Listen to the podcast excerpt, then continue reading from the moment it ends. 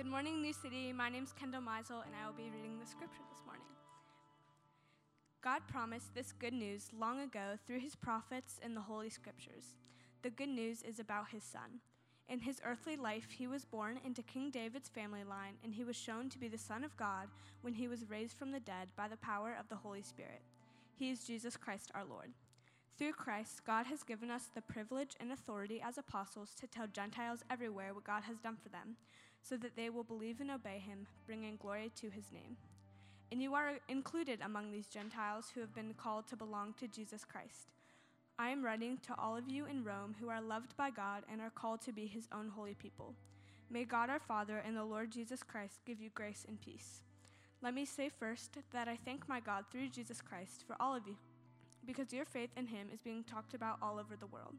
God knows how often I pray for you. Day and night I bring you and your needs in prayer to God, whom I serve with all my heart by spreading the good news about his Son. One of the things I always pray for is the opportunity, God willing, to come at last to see you. For I long to visit you so I can bring you some spiritual gift that will help you grow strong in the Lord. When we get together, I want to encourage you in your faith, but I also want to be encouraged by yours. I want you to know, dear brothers and sisters, that I planned many times to come visit you, but I was prevented until now. I want to work among you and see spiritual fruit, just as I have seen among other Gentiles For I have a great sense of obligation to people in both the civilized world and the rest of the world, to the educated and uneducated alike. So I am eager to come to you in Rome, too, to preach the good news. For I am not ashamed of this good news about Christ. It is the power of God at work, saving everyone who believes, the Jew first and also the Gentile. This good news tells us how God makes us right in his sight.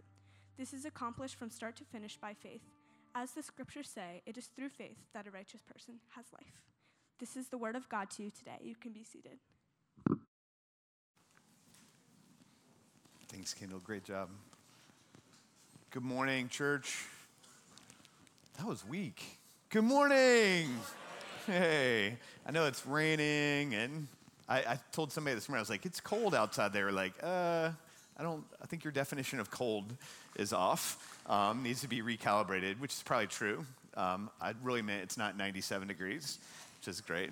Um, well, hey, I'm excited for us to continue our journey uh, in the book of Romans today. Um, just want to encourage you if you if you don't have a paper copy of the scriptures, I want to encourage you to get one.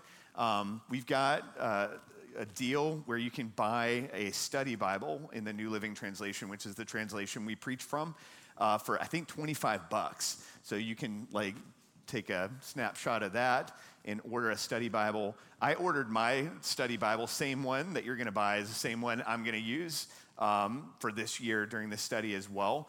And part of what we're going to be doing is teaching how to use the study Bible uh, as we move through the scriptures together. Because the deal is like what we're doing on Sunday morning is just kind of a primer.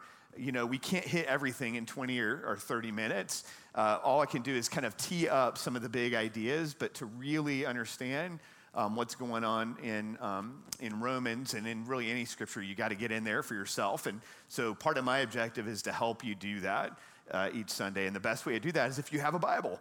Um, I know we can get it on our phones and, and, stuff, but I don't know about you guys, but I, uh, I get super distracted on, on my phone. And uh, I also love writing, and I would just encourage you to like write in your Bible. That's why I like to get the 25 buck one that you can write in it and take notes and, and that kind of thing. Um, so if you have one, you can be in that with us today in Romans uh, chapter 1. And if you don't have one, I want to encourage you to, to get one. Well, as I was thinking about the, the message today in Romans 1, I was transported back in time to a different time in my life. And I was remembering um, that when I was 19 years old, I was a cadet at West Point and I was in my sophomore year, and they have weird names for years at, at, at West Point because um, they have all these strange traditions. And so, sophomore year is called your yearling year, your yearling year. Um, you're like named after a horse or something. I don't know. It's, it's strange. And so every year you also have a formal military ball. And so the one, your yearling year is called Yearling Winter Weekend. And it, and it took place, I think, in, in February. And so that Christmas, just before Yearling Winter Weekend, I came back home to Charlotte. And just a little context here I'm 19. I've never had a girlfriend before. True story. Um, and I have no prospects for a date to, to go to this thing. And at that, that time, there was only, uh, only 10% of the cadets at West Point were, were women, and, the ni- and 90% were, were men. So you really had to go outside of the academy to go find a, a date for the most part. And uh, so I came home, and in God's goodness, I met Janet. Um, and we actually started dating uh, around Christmas, just before yearling winter weekend. And so Janet was my, my first, and as the Lord would have it, my last girlfriend. Um, but at that point, uh, I asked her uh, before I went back to the academy, uh, like, hey, would you, would you come up and fly up and, and, and go to this yearling winter weekend military ball with me? And that was pretty huge because we'd only been on like two dates. And then I'm like, hey, why don't you fly up to the academy and come to this thing with me? And much to my surprise and great joy, she said yes. And my response was, I told everybody I knew that I had a girl that had said yes to come up to this ball. And um, the deal was at the academy in the evenings, you had like study hours where you were supposed to do your homework. And so for that whole month between Christmas and this yearling winter weekend, I didn't do any homework. Um, somehow I, I survived academically, but like I was going around and all I could think about was Janet coming up and seeing me. And I told everyone I knew. And like when I think about this, I think about this words, the words we're talking about in Romans, good news. Because the thing was, for me, this, this good news that Janet was coming to be my date wasn't just news in the way that we talk about news. Like on the app on your phone that says news on an iPhone, you know, that, that's the same word, but not the same meaning. Because when I click on that app, it's just things and information about people who are really far away, who are really disconnected from me, that really doesn't impact my story. But instead, this was the kind of news, this was good news that had captured my heart. And it, and it captured my heart because it was so good and it was so disruptive and it was so captivating that it overwhelmed all of my young sensibilities and it reoriented my vision for my life. In fact, uh, in, the, in the weeks leading up to that uh, occasion of Janet coming up, I also had no money. Did I mention that? I think I got paid like $90 a month from the Army at that point. And I remember I had a, a very sophisticated finance system. I had a, a, a, wooden, old wooden cigar box, and I put all my money in there and saved it up for her to, for her to come up. But it literally reoriented my whole life um, when that happened. And so when we think about um, being in Romans and we think about Paul writing to Jesus' followers in Rome, he's writing a, a letter to these people all about good news. And, and it's that same kind of news that I'm talking about, not the kind on your phone, but the kind that's good and disruptive and captivating and overwhelming and reorienting for life. And so that's the kind of news that we're talking about. What is that good news? Last week we learned that the good news is simply the statement Jesus is king. Jesus is king. And we summarized that world changing truth in this way that God delivered a person to deliver a message, to deliver a people. Let me put it this way God wants to deliver people through good news, to deliver the message of the good news to people who need to hear the good news. And so, in the same way that the news of Janet saying yes to being my girl made me delirious with joy, Paul has been absolutely transformed at the core of his being by the good news that he received in this radical encounter with the risen Lord Jesus. In, in, a flash of disruption, remember we talked about that story of how on the road to Damascus, uh, Saul, uh, who would become Paul, who was a persecutor of Jesus, suddenly and prolifically realized that everything he thought about himself and about the world around him and about God was utterly and completely wrong. And in that moment, that good news transformed his life and he realized that Jesus was king. And then he also understood two important things about himself. You remember what they were? Number one, that he's a slave of Jesus. So, this guy that was an enemy of Jesus becomes a slave of G- Jesus. Remember last week we talked about that's a hard word, but it's a powerful word. And it just meant that he was completely devoted to the king. And then the second word is that Paul understood that he was an apostle of Jesus, that his life was to be devoted to carrying out this good news message that Jesus is king to all of the world. So we just want us to sit in this idea today that what we're talking about is good news that Jesus is king. And that was the message of Paul to the Romans. And that's the message for us to take to the world. And so it's very relevant for us. And I want us to not forget that as we're moving through this text together, that we're not talking about abstract theology, we're talking about our life purpose. We're talking about good news that should transform us and captivate us in such a way that it realigns all of our priorities and that it compels us to go and do something about it. And we're going to end the message today with a word on what should we do next. You see, the good news captures our hearts, compels us to orient all of our life to King Jesus. And I want to walk through the text today and, and really make a case for why good news ought to capture our heart. And as we're reading this together, I, I, think it's a moment of self examination that if, if we're reading this and, and you're really honest with yourself, and you might not say it out loud, but you, you know, you might say, I don't, I don't know that I've been captivated by Jesus yet. Then I would sit with that and be honest with yourself and lean into that because I think if you've seen Jesus, you're going to be captivated by him.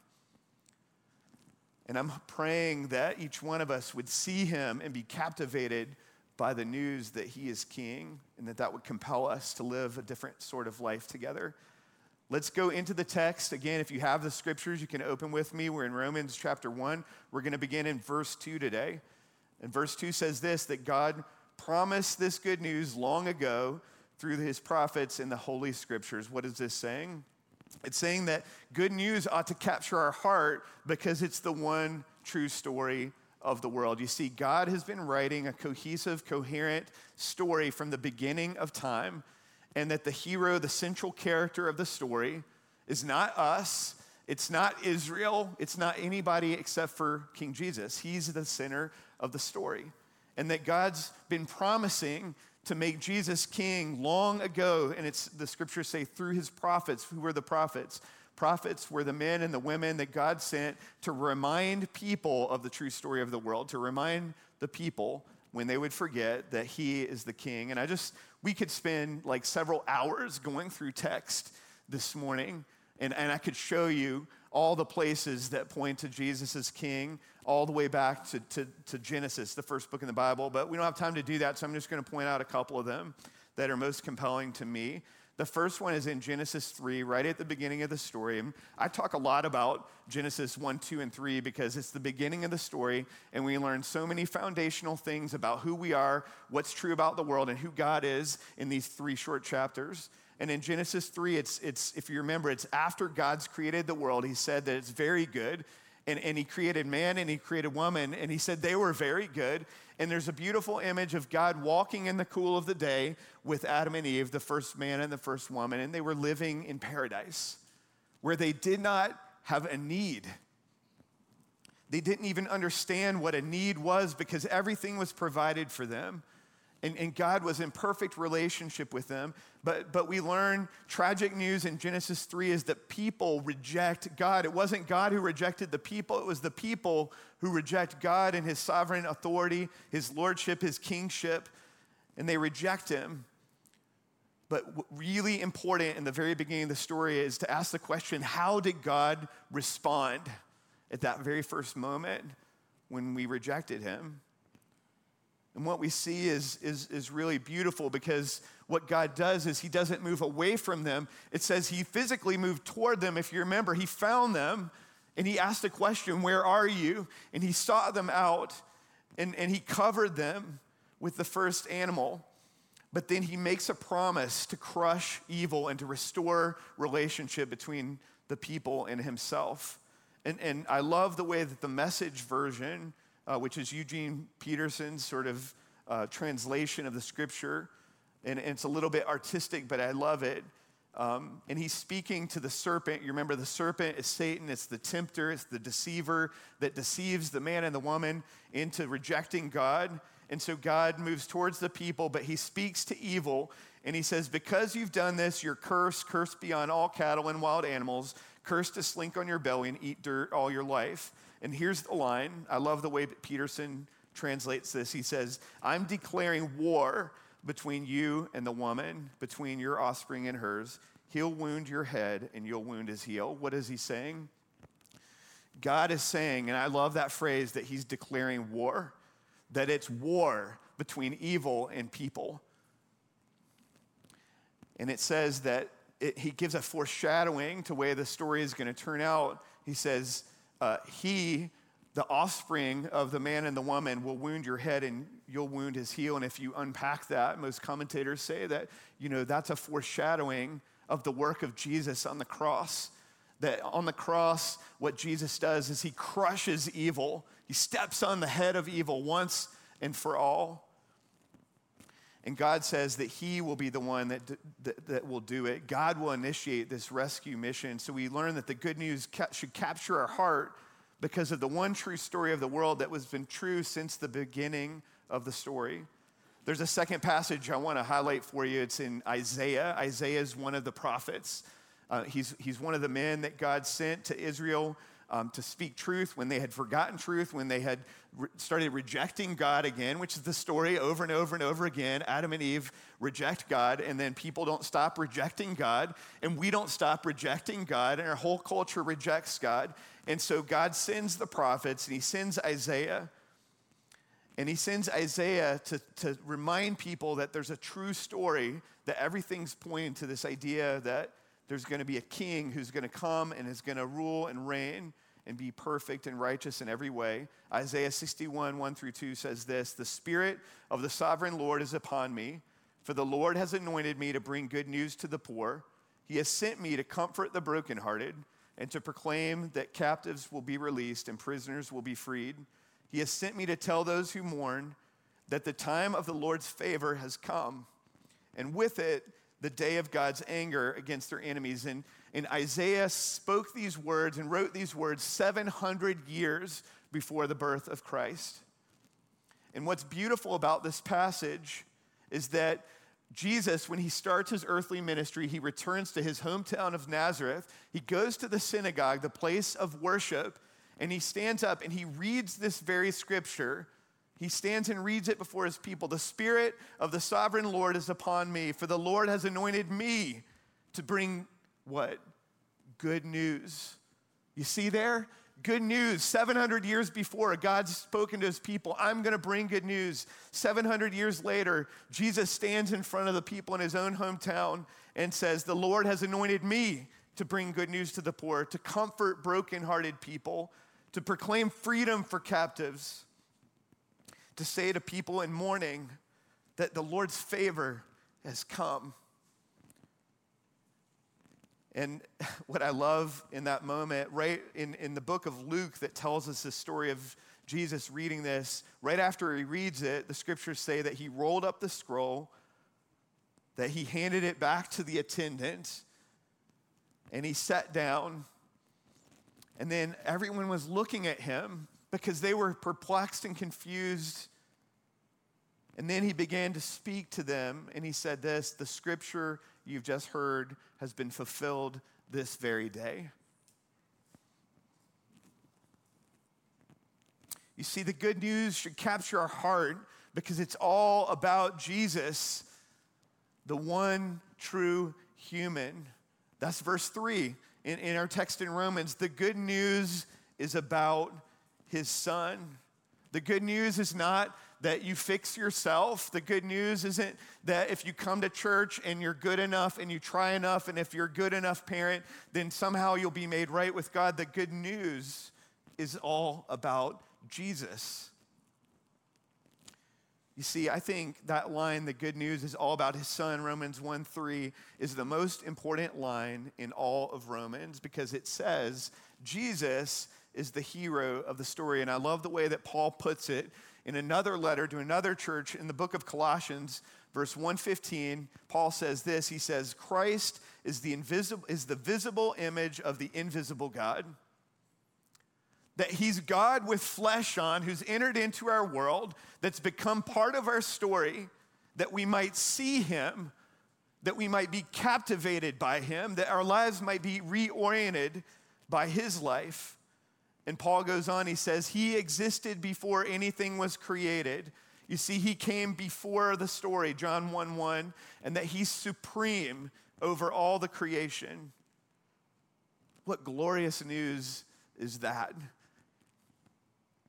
That there's one who brought good news that came to comfort the mourning, that came to set captives free.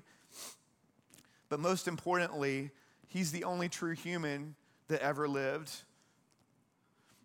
Verse 3, the last part of verse 3 says that he was born into King David's family line. Verse 4, that he was shown to be the Son of God when he was raised from the dead by the power of the Holy Spirit. He is Jesus Christ, our Lord. And we have to sit in this for a moment because uh, the, the, the whole story, the whole true story of the world, hinges on this one moment that we celebrate at Easter, and it's the moment of the resurrection. Because Paul says he was shown to be the Son of God, the one that all the prophets, all the scriptures, all the history had been pointing to at that moment when he was raised from the dead by the power of the Holy Spirit. What happened at that moment is that he overcame death, obviously.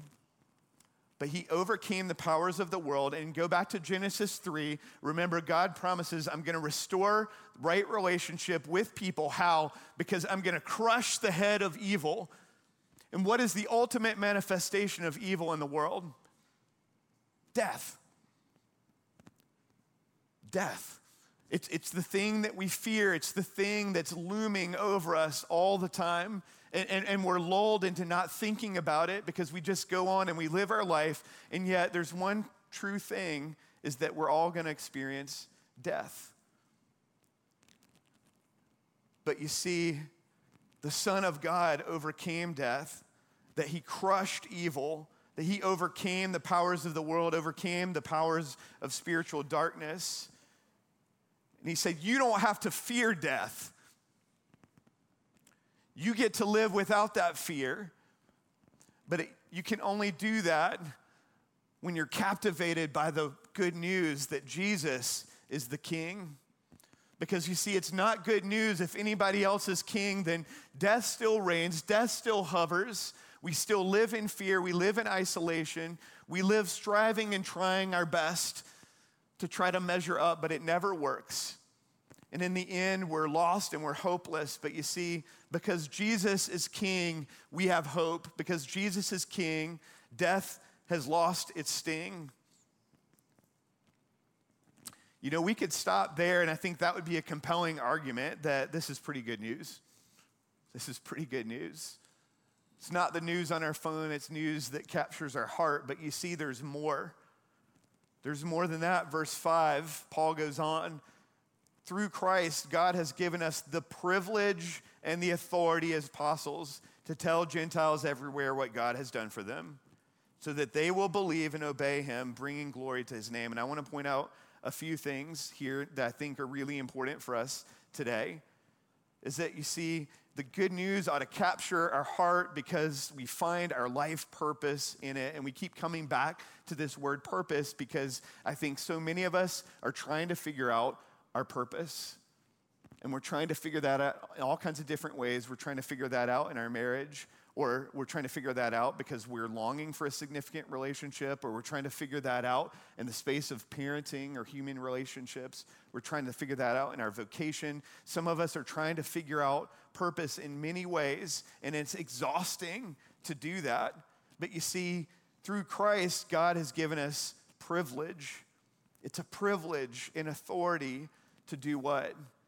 To tell people everywhere, and I love this line, what God has done for them. And that was Paul's mission, and he's telling the Romans that it's a great privilege, but that God has given authority to speak the true story of the world into a world that's lost and dying. And guess what?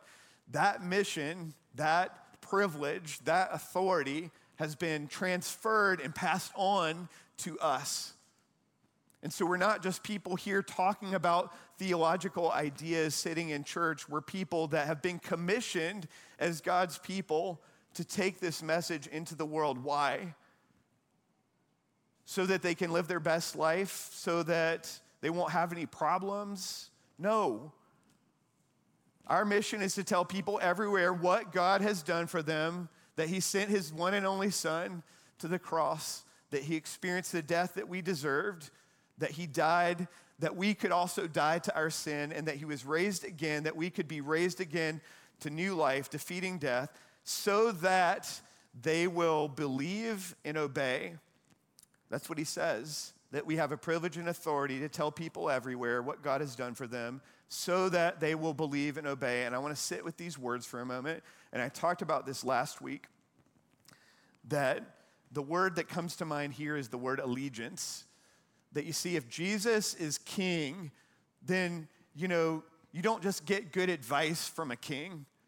You don't just say, well, you know, he's pretty wise, and, and sometimes I, I see something that he said, and that, that's good, and I'm drawn to it. No, if Jesus is king, then there's only one right response, and that right response is total allegiance. And that's a foreign concept to us in our culture because we value freedom so much. And, and freedom from tyrannical human institutions is a beautiful and necessary and good thing. But when it comes to God, we're not made to live in freedom from God. We're made to live as slaves, completely obedient to God. And that when we tell people what God has done for them, their response, if they've really been captivated by Him, is two things is the two components of allegiance our belief, which is we assent to, we say, Yes, I agree that Jesus is King. And I think many of us stop there in our Christianity, don't we? That, that we just say, well, I became a Christian at some point in my life. And what we mean is, I, I verbally assented, yes, I, I believe in Jesus. But I think for some of us, we've stopped there. But the mission doesn't stop there. It's so that they will believe, but secondly, so that they will obey. What does it mean to obey? It's another word that we do not like. And it's in us not to like it from the beginning. Anybody have little kids? How, how easy is it to get little kids to obey? Not so much. My daughter was, was babysitting last night, and we get tales from the babysitting world every night, which is awesome when, people, when you know, your teenager has an iPhone and she was rec- recording things. And, and uh, she came home, and it was hilarious. You know, there's a, a, a little kid, and she's like, It's time to go to bed and he doesn't want to. He doesn't want to be obedient, right? And so he's screaming his head off. And she also tells him, It's time to put up your toys. And so there's this little video of this little kid screaming his head off and, and, and putting his trucks while he's screaming and crying into the cabinet. and it was so funny because it's this picture of I'm like, copy paste, like that's me, right, with God. Like, like even when I'm doing things that God wants me to do, I'm crying while I'm doing it. I don't want to do it, you know? And so we're just wired for disobedience from the very beginning. But you see, the call to follow King Jesus means that we're to lay down all of our other lesser allegiances, which are ties to power that are compelling on this side of eternity. And, and I'm going to keep coming back to these things and listen. These things aren't bad things, they're just not ultimate things. It, we're not meant to put ultimate allegiance in our country. And, and I'm, and I'm saying that as a veteran and that's, I know some of you, that's hard to hear because we've grown up in a culture that's, that's put, you know, love of country and love of Jesus is the same thing, but the scriptures clearly say there's only one king, and his name is Jesus. And so our allegiance, it's not bad to, to, to have, you know, feelings for our country, but it cannot be an ultimate allegiance. Our ultimate allegiance is to Jesus. You know, and there's so many temptations to put our allegiance, which means our, our, our, belief in who we are, but our obedience to, to whatever that thing tells us to, to do in, in lesser things. And, and for some of us, that's, you know, pursuit of wealth. For some of us, that's a vocation. Um, for some of us, our family. There's so many powers in this world that are drawing us away from the one true story of the world and speaking these lesser stories to us. But you see, the good news isn't just news out there that's good for us to believe so that we'll go to heaven one day. It's, it's, it's good news that captures our heart and reorients our whole life.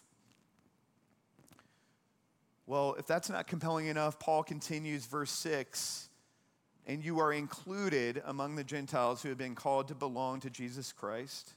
I'm writing to all of you in Rome who are loved by God and called to be his own holy people. And so the good news captures our heart also because we too are included. We're included. What does it mean to be included? It means to belong, and that's the, one of the deepest core longings of a human being.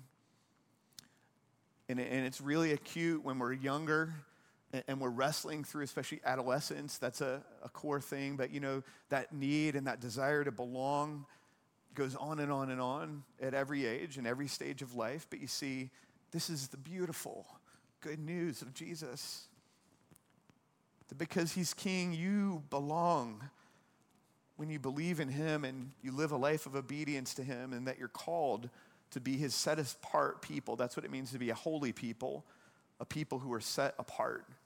And so I just want you to sit in that reality today. And I just wonder if, if you've taken that in for yourself. Not just that you believe in some truth, but that you realize that because Jesus is king, you too are included and that you too are called. Well, the last part of Romans, and we're going to get into this in the spring. Sometimes I think we should read Romans backwards because it starts off with theology and telling us all these beautiful truths, but the last part of Romans is, is really a vision for Christian community. And, and, it, and it, what it shows us is Paul is saying, you know, we're meant to be this unified body that carries, that is a vessel of this good news to the world. And, and it's, a, I think, the most beautiful part of Romans we'll be talking about in the spring in the last part, but Paul kind of foreshadows it here in verses 10 through 15. And basically, what he articulates is that the good news captures our heart because it's our vision for community. And I think many times we're longing for community. Um, I love what Dietrich Bonhoeffer said. You know, he was the German martyr who was killed um, by Hitler. But he said uh, in his work, Life Together, he was trying to build Christian community in a really dark time in the world. And he said, you know, he who loves community destroys community. He who loves people builds community. Sometimes we can get captivated with this idea of community. And some of us say, well, I'm here at church because I want community, because I want to belong, I want all these things. But you see, the vision for community is rooted in the truth that Jesus is king, it's rooted in the good news. And what happens is, and what Paul points to in verses 10 through 15, is that when we are all corporately oriented on the reality that Jesus is king, and we've devoted our lives and our hearts are collectively captured by his beauty, that what happens is we're drawn together. And that's what he says in verse 12. When we get together, I love that line, verse 12. When we get together, I want to encourage you, but I also want to be encouraged by your faith as well.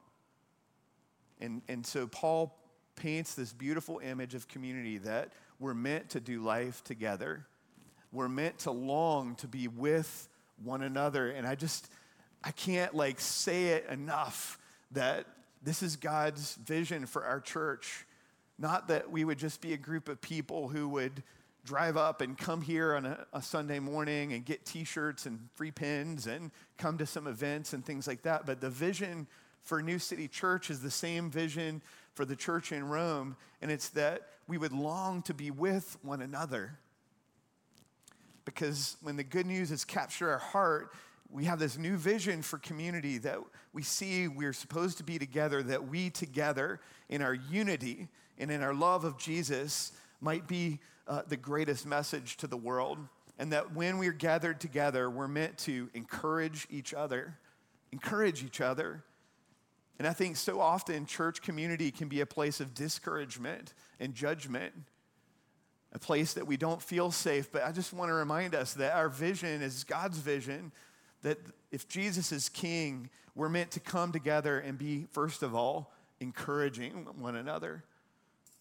That we encourage one another to keep going, to keep following the Lord. We keep encouraging each other that, you know what, you belong.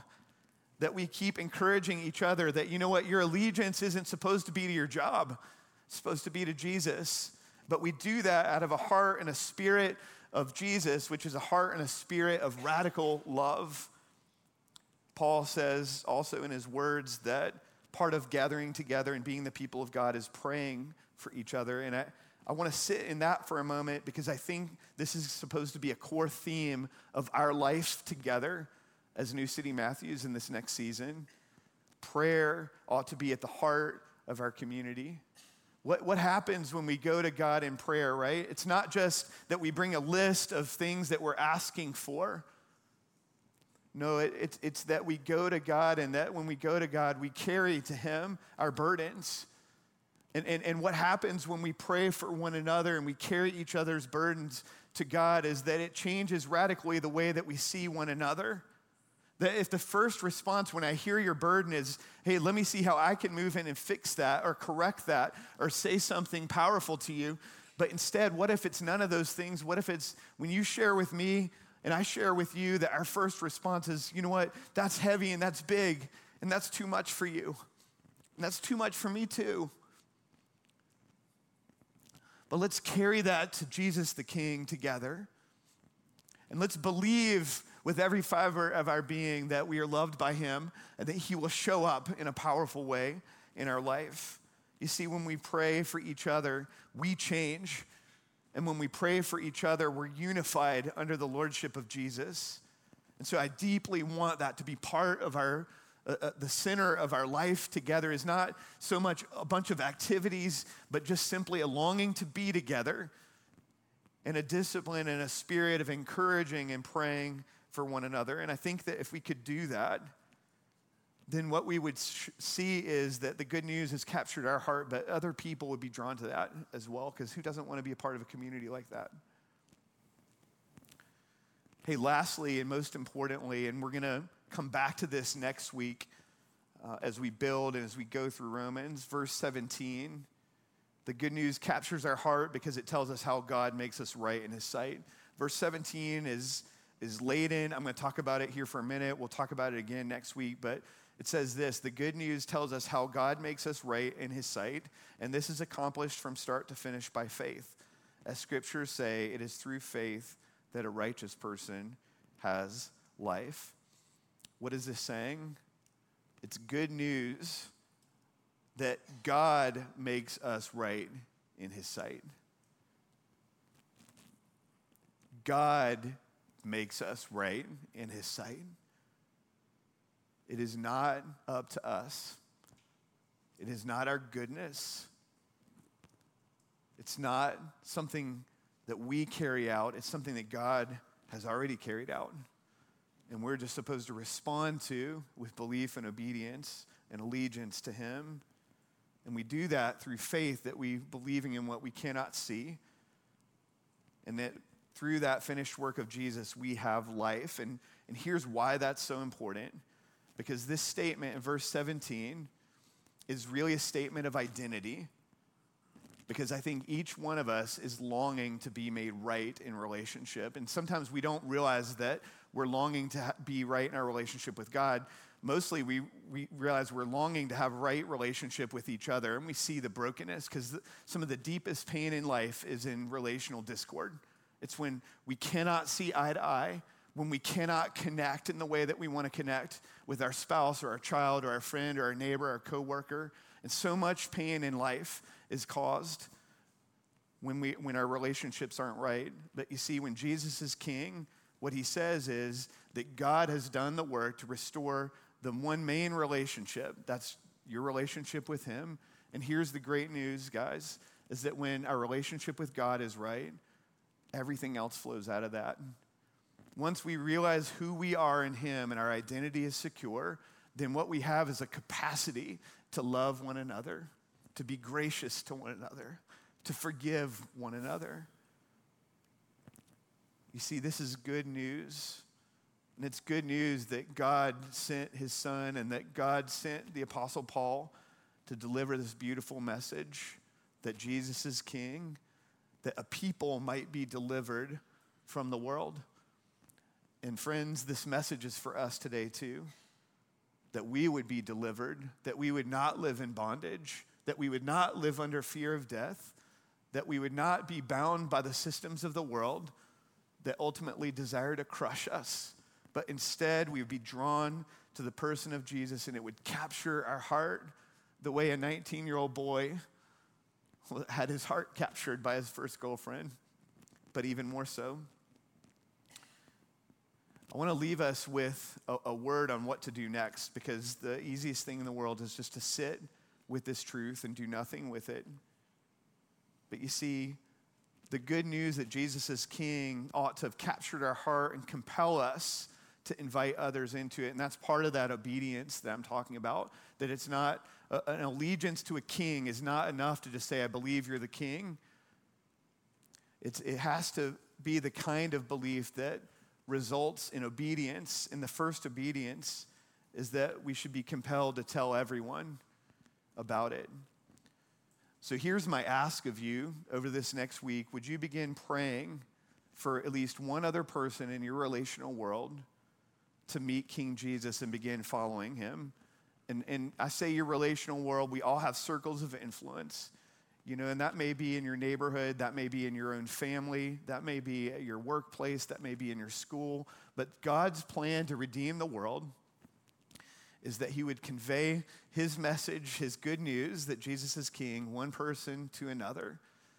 And so, if we've been compelled by this message, if it's gripped our hearts and it's transformed us, then let us respond by telling other people about Him. And I just, Uh, that's not a ministry. That's not an event at the church. That's just a conversation. Would you begin having a conversation first with God? And it might just be something like this God, would you show me one person in my world that's far from you who I could be a part of? Drawing into your story and your goodness. And you know, there's no greater purpose than that. You help one other person find King Jesus your life was worth something. That's it, full stop. I'm not ashamed of this good news because it's the power of life. To Christ be the glory. Amen. Amen.